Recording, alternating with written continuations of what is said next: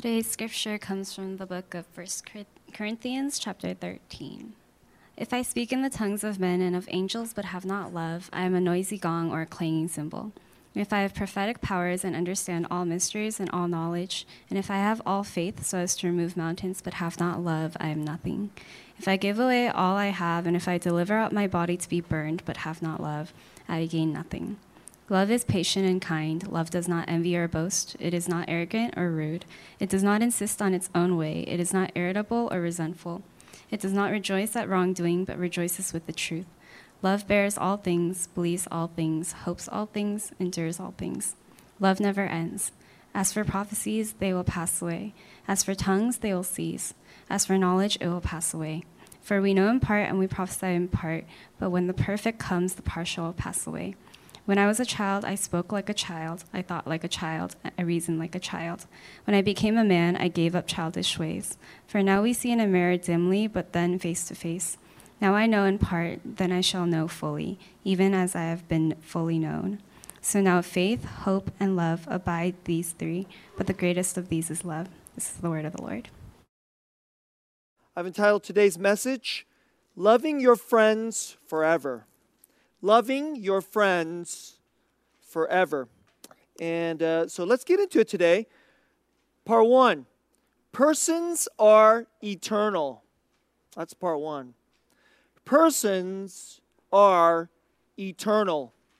Part two friendship from your best friend. I want you to think about this. What is friendship from your best friend like? So, part two friendship from your best friend. And part three, the power of heavenly friendship. So that's this passage. I know that you think about this passage. Love is like this, love is like that. And, you know, if we don't have love, then we're nothing. Very, very important words. But I want to challenge you today to look at 1 Corinthians 13 and think about your friends. Because this is what friendship should look like. It should look like this, okay? So, um, let's get right into this text. Your persons are eternal. And uh, I want to just start with this thing. Um, just the beginning. And when I preached on this before, I made a particularly powerful critique about how we're always looking for talents, accomplishments, and we care about this more than love. But I want to I want to say this a little bit differently today, but I want you to hear this again, all right? So, if I speak in the tongues of men and of angels, but have not love, I'm a noisy gong or a clanging cymbal. I mean, it's just like a lot of noise. Right?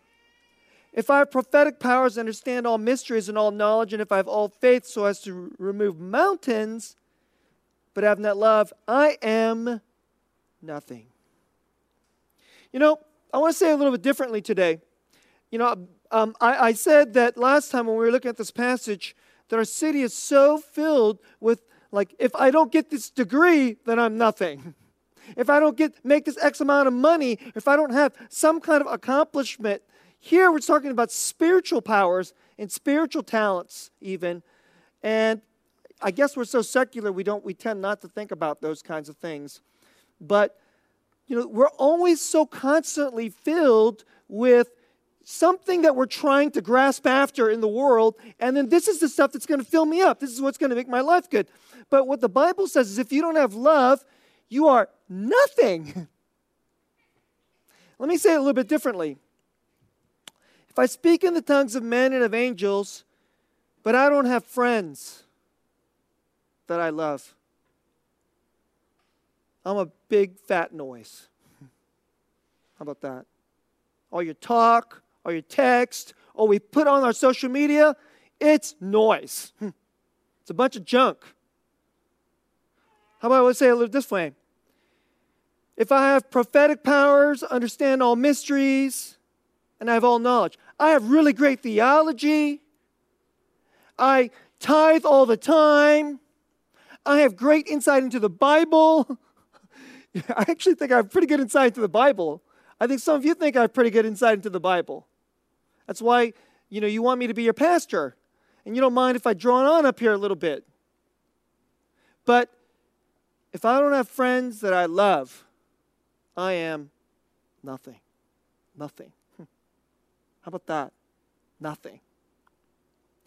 If I, if I give away all I have and I deliver my body be burned, so if I do all kinds of great good works, if I make a lot of good money and I give a lot of money away, I was just reading about how um, the ex-wife of uh, uh, you know what's the Amazon guy? I, I forget her name. All right, um, but like she just gave away. the ex-wife of the richest man in the world just gave away 4.2 billion with a B, billion dollars. All right. Bible say if she is doesn't do it for love, it's nothing. Nothing. I want to point out something to you um, that the Bible says that we forget all the time. So the Bible is like a kingdom that's completely upside down toward the kingdoms of the way we think.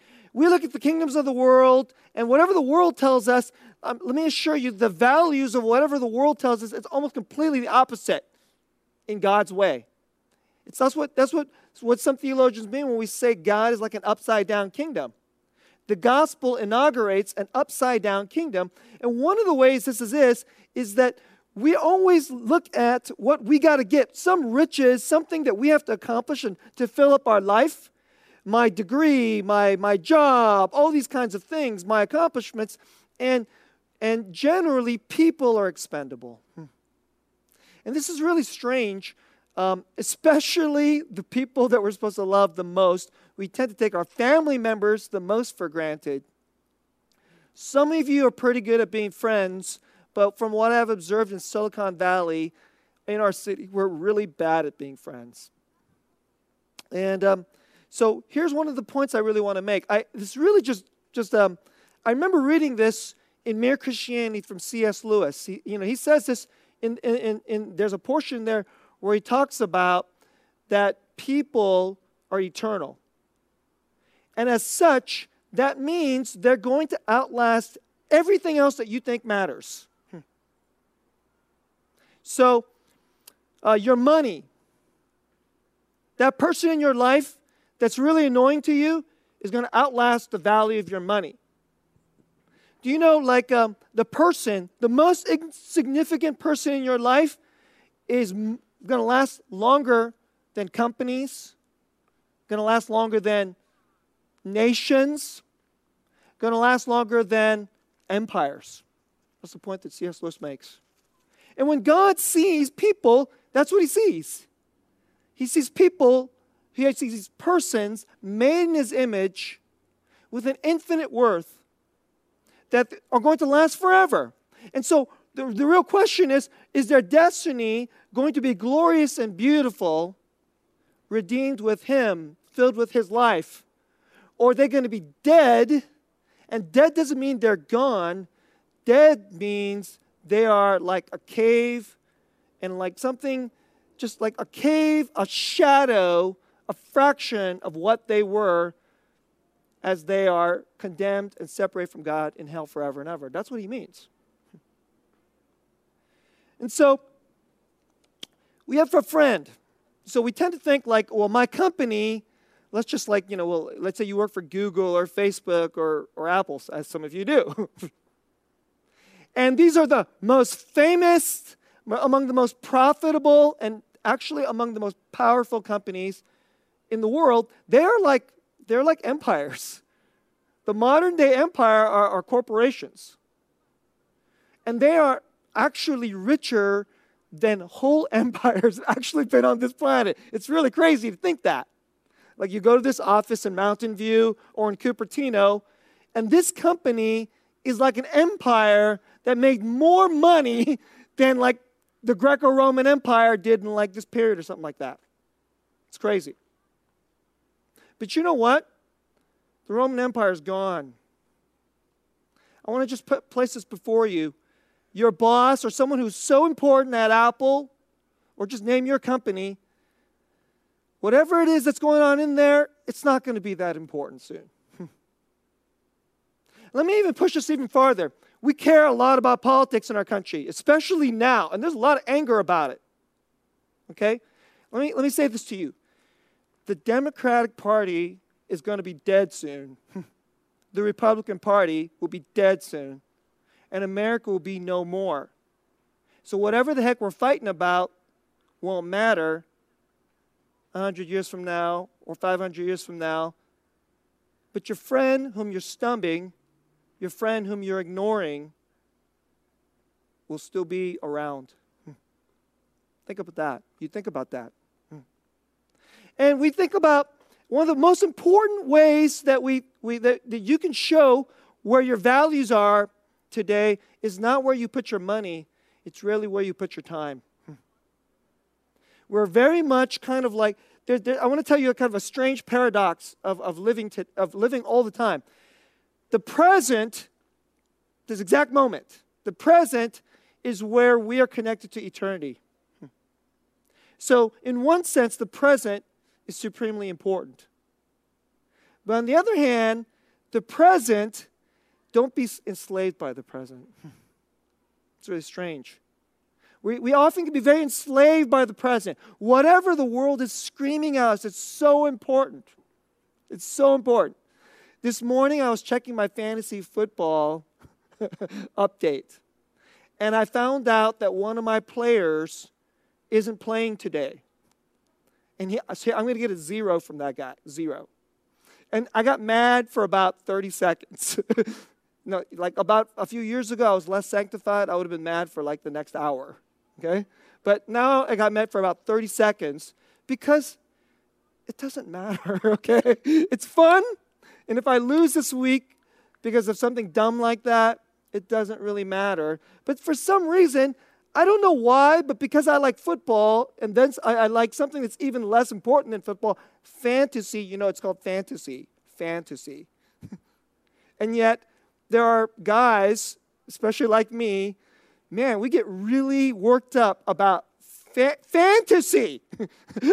okay, it's called fantasy. Fantasy football, not football, but fantasy. That the, the operative word is fantasy, right? And we get really worked up about the present day fantasy.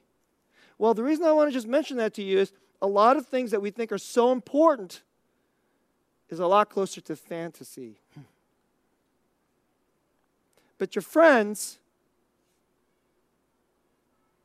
if they're fearful or if they're hurting their souls, that's reality. And their soul is going to last forever. Will you be their friend? That 30 minutes you give, that one hour you give, it matters. Oh, it matters, right? Um, so, I want to just point out this little thing here. I started off in this first message saying, How do you get more friends? How do you get more friends? And the operative thing I wanted to teach you was be a friend. I actually think it doesn't seem like, it sounds almost so easy that you think about all the things going on in your life. Okay, I got to make money. There's like entertainment to be like attended to. There's like decisions about how to grow the money, vacations to go to, uh, things I'm going to accomplish in my work, things I'm going to accomplish in my fantasy football. right? But how about, and then somewhere in there, it just seems like one of many things. Go be a friend, go have friends, go love your friend. And for a lot of us, we just kind of take it for granted. Somebody else is nice to me, and it's enjoyable to hang out with him or her. And if you have someone in your life like that, then you just take them for granted and just, you know, just, you, especially if you're the one. I mean, I don't, want, I don't want to be overly mean about this, but in almost every friendship, there's one that does more work. There's one that does the calling up. There's one that will pursue you. There's one that will check up on you. And it's not, it's, it's rarely even.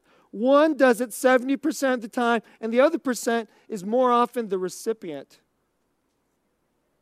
Most of us, that's kind of like the friendships we like.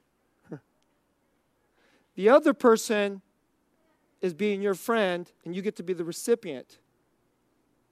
But I want to challenge you to do the, go the other way. You be the friend who gives. And you be the one who gives to that person, and they will then actually then go, this person is an incredible friend. Hmm.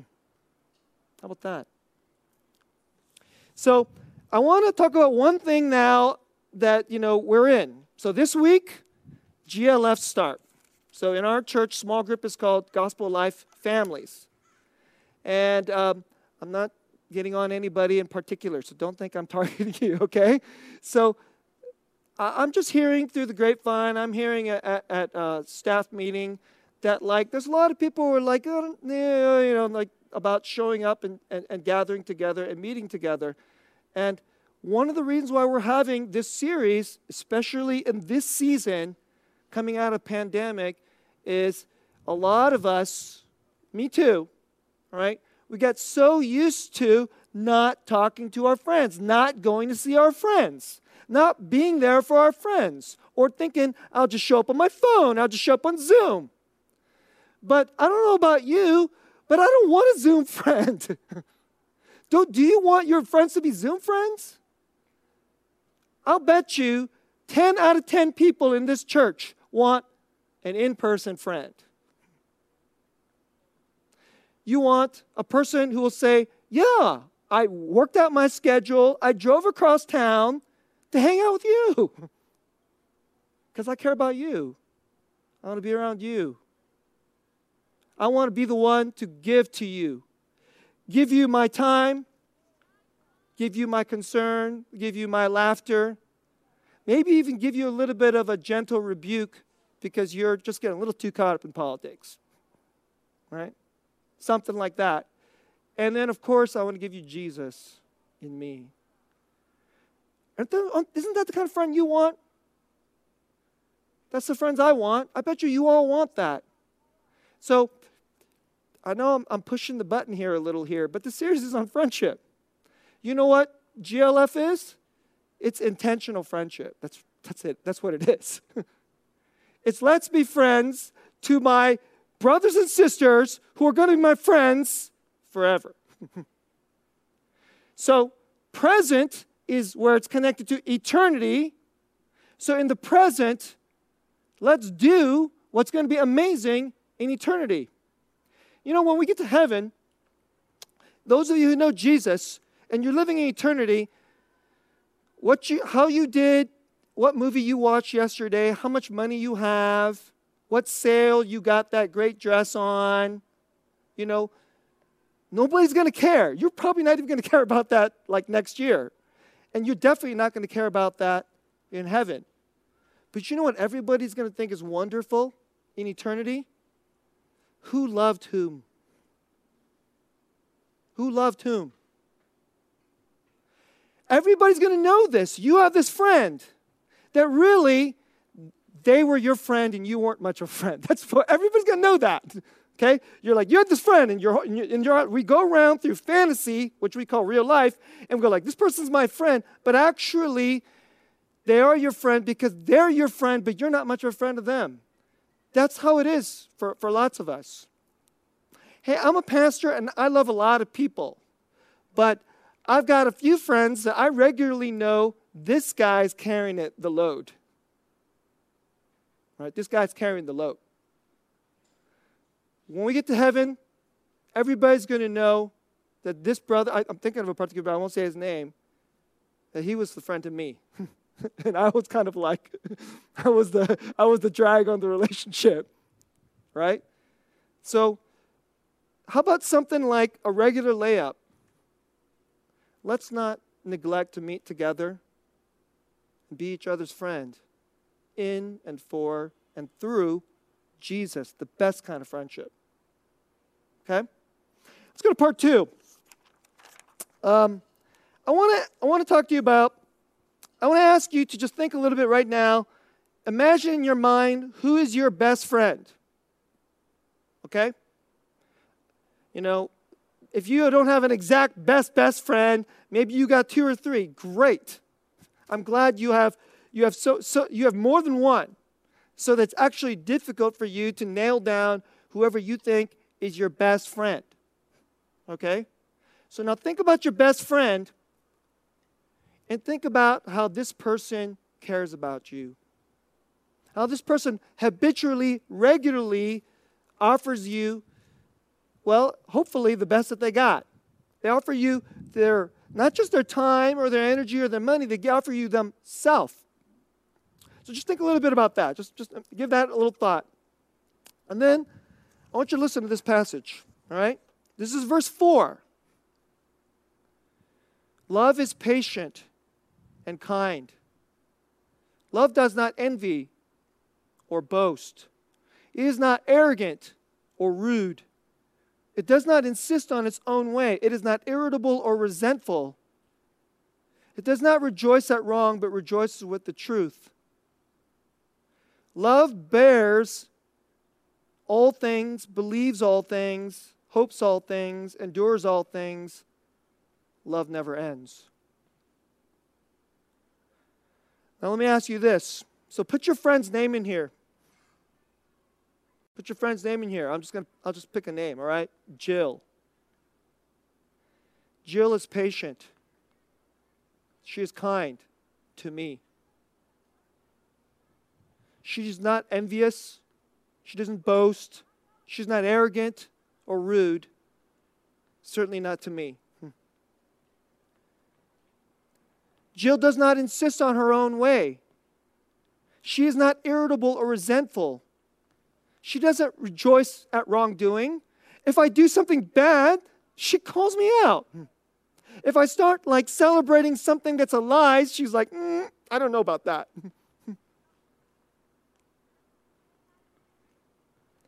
she bears all my crap. Love bears all things. Jill bears all things. When I'm happy and when I'm sad. When I'm good when I really stink like a turd. She bears it. She has hope for me. She endures all these things, and she continues to love me. You see it? Oh, this passage is about friendship. It's about friendship. Now, let me ask you this don't you wish you had more friends like that? Don't you think everybody around you wish they had a friend like that? And let me ask you this might you take just one step to grow? Because Martin Luther said it this way all of life is repentance. Do you want to know what growing in Christ is looks like? It's repentance. So maybe we could become more patient and kind or envious or boasting. There's these, um, I remember reading years ago, I forget the name of the author, and he was talking about how friendships are kind of like, they're never entirely equal. And sometimes one friend likes the other friend because this friend is smarter than this friend. This girl likes this girl because she's prettier than this girl. So their friendship is built on the fact that the uglier girl is envious of the prettier girl. And the friendship is actually built on the prettier girl feeling superior and having the boast that, yeah, you know, we, we just know I'm prettier than you, right? And that's what the friendship is built on. It's built on, I'm not as pretty as her because she's like the prettiest girl in school or she's like the hottest, you know, woman at work, but we're friends and I'm prettier than you. But how about if we would repent this way? That if you would not be envious, or have a boast or patient and kind. Pick some spot in there, and maybe you could think about one or two relationships that you have. Maybe you could take a, a friendship that you think is kind of mediocre. Maybe you could take a, a relationship at work that's not even much of a friendship at all and say, to this person, I will choose kindness. I don't like this person, because this person is smarter than me and regularly lets me know it. But instead of resentment, because that's what it says here love's not resentful, And instead of envy, I will show kindness. I will hope in this person. I will forgive this person. How about that? Think of the friendship that you receive and the love you receive from your best friend and try to offer something a little bit more like that to someone else in your life. And if you do that for your brother and sister in GLF, it's with God and the Holy Spirit. That's even better. now let me let me pull the chair away a little bit. Whoever you thought was your best friend, you're wrong. if you believe in Jesus, whoever you thought was your best friend is not your best friend. Because let me show you the passage differently. Jesus is patient and kind. Jesus does not envy or boast. Jesus is not arrogant or rude to you. Jesus does not insist on his own way. It's interesting. He wants his own way, but you know what he wants his own way for? For you. Isn't that crazy? And it's funny. Jesus is Lord, but he will not lord it over you. He will he will say, "Let me be your friend. Will you follow me as Lord?" And you can find out how much of a friend I am to you. Jesus is not irritable or resentful. Some of you, when you pray, do you have a picture of Jesus in your mind? Do you have a picture of Jesus in your mind? I bet you you do. Okay? Your picture, let me tell you this point. If he looks irritable and resentful to you, that's false. it's false that picture of Jesus that you have in your mind, that's probably why you don't pray. That's probably why you don't come to Him. That's probably why you don't want to come to His Word. Because when you come to His Word, you have this picture of Jesus in your mind, and you mostly think, well, I'm a kind of a pretty C minus Christian, and last week I slipped into D minus territory. And Jesus is like, uh. But I don't think that's what he's like. I don't think that's what he's like. The Son of God came to be our friend. And then he paid for all our sin on the cross so that he could have hope for you, so that he could see how glorious you're going to be, so that he could bear all things and be patient, not just today, not just tomorrow. He'll be patient and kind and generous and good forever to you. So he can be that way all the time. So he can be that way unending. We call this, the Old Testament calls it, the steadfast love of the Lord. Let me put it this way How about the way your best friend Jesus treats you, how your best friend Jesus sees you. This is the gospel. You know, there's this seemingly simple thing. It becomes this like dead, hopefully it's not dead in our church, but it's a habituated thing. Jesus loves me, this I know, Bible tells me so. He bled on the cross, paid for my sin. Thus I'm forgiven. Let me tell it to you this way because you're forgiven, He's always your friend. He's never irritated. He's always patient. He's always kind. It'll never go away. And if you see Jesus like this, you're seeing him in the true way. That's your best friend.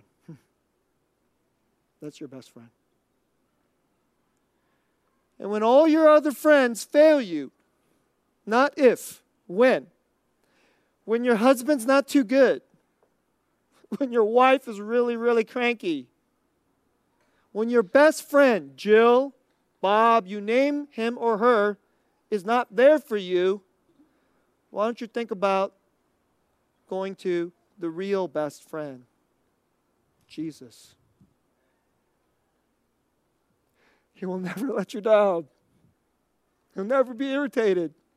He has forgiven you. Do you know that if you go before God and you commit all kinds of horrible sins, that when God looks at you, He'll say, What are you talking about? He's like, I, I know I, I, I'm, I'm so crappy. I'm so sucky. And I never show up. And I'm so bad. And you know, He'll say, I don't know what you're talking about. Because isn't Jesus your friend? Isn't my son your friend? And last I checked, all your sins are gone. They're all gone. And he was your friend. So now, since he's your friend, I'll be your friend. Even better, I'll be your father. That's the gospel. And if you have a friend like that, and as you spend your life treating other people with that kind of friendship, you will be preparing for the most glorious eternity there could possibly be. You'll be making yourself, this is what this is the way um, C.S. Lewis puts it. He's like, some of us make ourselves fit for heaven. Some of ourselves make ourselves fit for hell. All the values of the world and how we look at all these talents and all these other things, we're actually making ourselves fit for hell because we don't care about people. We care about using people. Our friendships are transactional. You know what transactional friendships are? Not friendships. transactional friendships are using people, not loving them. And I bet you none of you wish to be somebody's transaction. You want someone to love you, to bear all things. Where love, real love, never ends. That's friendship. And Jesus has given you that friendship, and He will keep giving you that friendship. And if you receive of that and draw of that and believe in that, and then say, I'm not good at this. Boy, am I not good at this. I'm so regularly filled up with my soul curved in on myself. It's always about me. But in this next month, in this next six months, maybe Jesus' friendship could be more real to me, and I have a desperate need to go be somebody's friend. Something more like the way he's my friend. Can I challenge you for that? And if I challenge you in this, and I, I dare you, hmm, take the next six months and say, I'm going to make my friendships more important than this, whatever this thing that normally preoccupies you, the thing that makes you normally more selfish, and you always like, okay, I got, I got to run my perfect parent playbook. I'm not saying be a bad parent, okay? So don't go around saying that. But you should not be a perfect parent because you're not, okay? Why don't you be a good parent? and be an even better parent by being a good friend and showing your kids I love people something like the way Jesus loves me. And that would be a great thing to offer your kids. So if you do this for the next six months and ask Jesus to walk you in it, I dare you to do it. If you do it, you'll see something, I think, very, very precious. God will show you something amazing. I'm going to close a message. Part three is called The Power of Heavenly Friendship. And the way I want to close this is I want to read a portion of a book, a beautiful portion of a book that I, I, I recently finished The book is called Live Not by Lies by Rod Dreher. D R E H E R. Rod Dreher. Live Not by Lies. And he wrote this book because he just thinks our culture is just like just going right down to the sewer. And we are falling prey to what he calls soft totalitarianism in our culture. So, what he did was he went around and he talked to people who lived in totalitarian societies. Russia, you know, former Russian, you know, Russia communism, Romania, you know, today we could, you know, it's like the Czech Republic, but it wasn't a republic back then. It's called Czechoslovakia. So he talked to a lot of such people to find out what it was like and what we can learn so that we wouldn't just fall prey. And it's, it wasn't just about politics, okay? The reason these countries became nightmare totalitarian places filled with monstrously horrible evil was because they became so bereft of God and of truth and of Christ and so and then of friendship and of loneliness and sexual depravity. I mean, like, he just lays all this stuff out. It's crazy. When he describes how horrible pre communist Russia was, it sounds like us. It's really awful. But toward the end of the book, he tells a story in a chapter called The Gift uh, uh, of Suffering. And I want to read this passage and we'll close out this message, okay? So he talks about a guy named George Calciu. And George Calciu is a, is a is an Eastern Orthodox priest. I mean, he's a pastor in a different Christian tradition called, you know, Eastern Orthodoxy. All right? And this guy was in prison. Um, he was in prison in a former communist country during that period. And so here's how it goes George Calciu was, is an Orthodox Christian, and he was a medical student who was eventually ordained a priest. In 1985, he was sent into exile in the United States where he served at a Northern Virginia parish until his death in 2006. So we're not talking about like 100 years ago, okay? He died not that long ago. In a lengthy 1996 interview, Father George talked about his encounter with a fellow prisoner named Konstantin Operzan. That's his name. Konstantin Operzan. They met when Calciu was transferred from Pitesti to Jilava, a prison that was built entirely underground. Now, Pitesti, I won't get into details, but Pitesti sounds like one of the most horrific places on the face of the earth. They did unspeakably evil things, like they would lay out a cross and put a, a priest or a pastor on it and beat the heck out of him while they defecated on him and peed on him to torture him and humiliate him. That's the kind of thing they did at Pitesti. So Konstantin Operzan was in that prison and then was transferred to this also horrible prison, just not quite as horrible, okay? It was like the worst place in hell to the somewhat less place in hell. So, um, the communists put four prisoners in each cell in his cell was Operzan. So George Calciu is in this cell. They put Operzan in the cell. Operzan was deathly ill with tuberculosis. Some of you are afraid of getting COVID today. Look, COVID probably won't kill you, but tuberculosis probably will kill you. And if you are in a little cell with someone who has tuberculosis, you are going to get it. The chances are very, very good you're going to get it. So this is the situation. From their first day in captivity there, Operzan coughed up fluid in his lungs. That means he has it really bad. The man was suffocating. Perhaps a whole liter of phlegm and blood came up, and my stomach became upset. Remember, he's a doctor, he's trained to be a doctor. I was ready to vomit.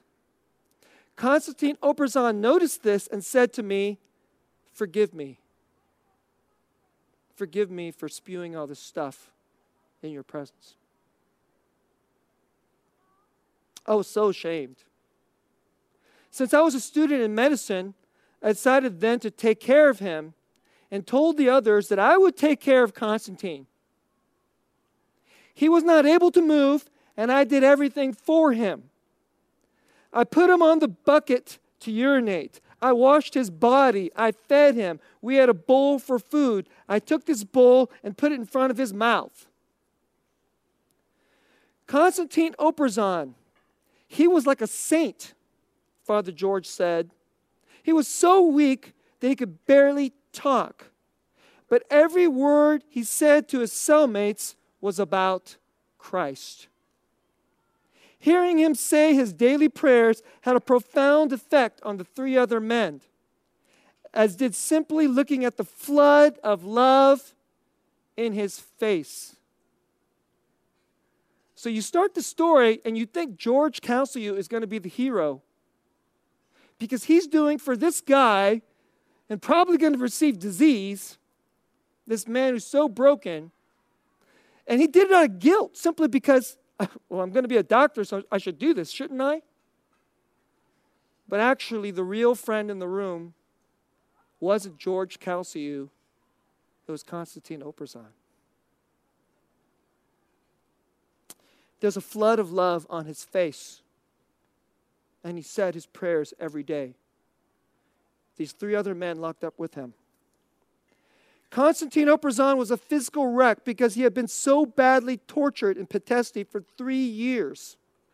Yet he would not curse his torturers and spent his days in prayer. All the while, we did not realize how important Constantine Oprisan was for us. He was the justification of our life in this cell. Over the course of a year, he became weaker and weaker we felt that we had finished his that, that he had finished his time here and would die. After he died, every one of us felt that something in us had died. We understood that, sick as he was and in our care, like a child, he had been the pillar of our life in the cell. Isn't that incredible? He was a mangled mess. He had been tortured in unimaginably, unspeakably horrific ways. And he was like coughing up blood and phlegm because tuberculosis is a respiratory disease. And yet, he was their friend through Christ. When I took care of Constantine Oprisan in the cell, this is George Calciu. Listen to this part. I was very happy. I, I highlighted this. When I took care of Constantine Oprisan in the cell, I was very happy. I was very happy because I felt his spiritual life penetrating my soul like the life of God, the life of Christ. The friendship of Christ to him was coming out in his friendship to me. I learned from him to be good, to forgive, not to curse your torturer, not to consider anything of this world to be a treasure for you. In fact, he was living on another level. Only his body was with us. And his love. Can you imagine? We were in a cell without windows, without air, humid and filthy. Yet we had moments of happiness that we never reached in freedom. I cannot explain it. You believe George Calciu? The man was in hell. But he had a friendship which let him taste heaven. Hmm. That friendship started in Jesus. And that friendship was passed on to him. And it was so profound later on, he became a pastor. So I want to just give you there is an explanation. This is what happens in ways big or small when you are loved by Jesus. When he is the best friend, your best friend, and indwells you. And his spirit will go forth when you love others as your friends from first having received him And may you give them little pieces of happiness and joy and hope. It's more than the world can give. You may not know it. You may not think they get it. You may not think that they care. But if you have Jesus in you and you look upon his friendship and you give that to somebody else, you, you and I will be walking in the steps of Constantine Oprisan. And no matter how painful, how pressured, how depressed, or somebody is in the prison of Silicon Valley, you'll be giving them a little piece of heaven and making yourself fit for heaven through the friendship of Jesus. Can you believe that? Revive Church, let's be like that. Let's be like that for each other. Let's be like that for our friends. Even if they don't care, even if they don't get it. And if we do, our best friend Jesus, oh man, I think he'll be so pleased. And the Spirit be poured out on us. And we'll taste something like heavenly friendship in this church, in this time and place. Let's pray.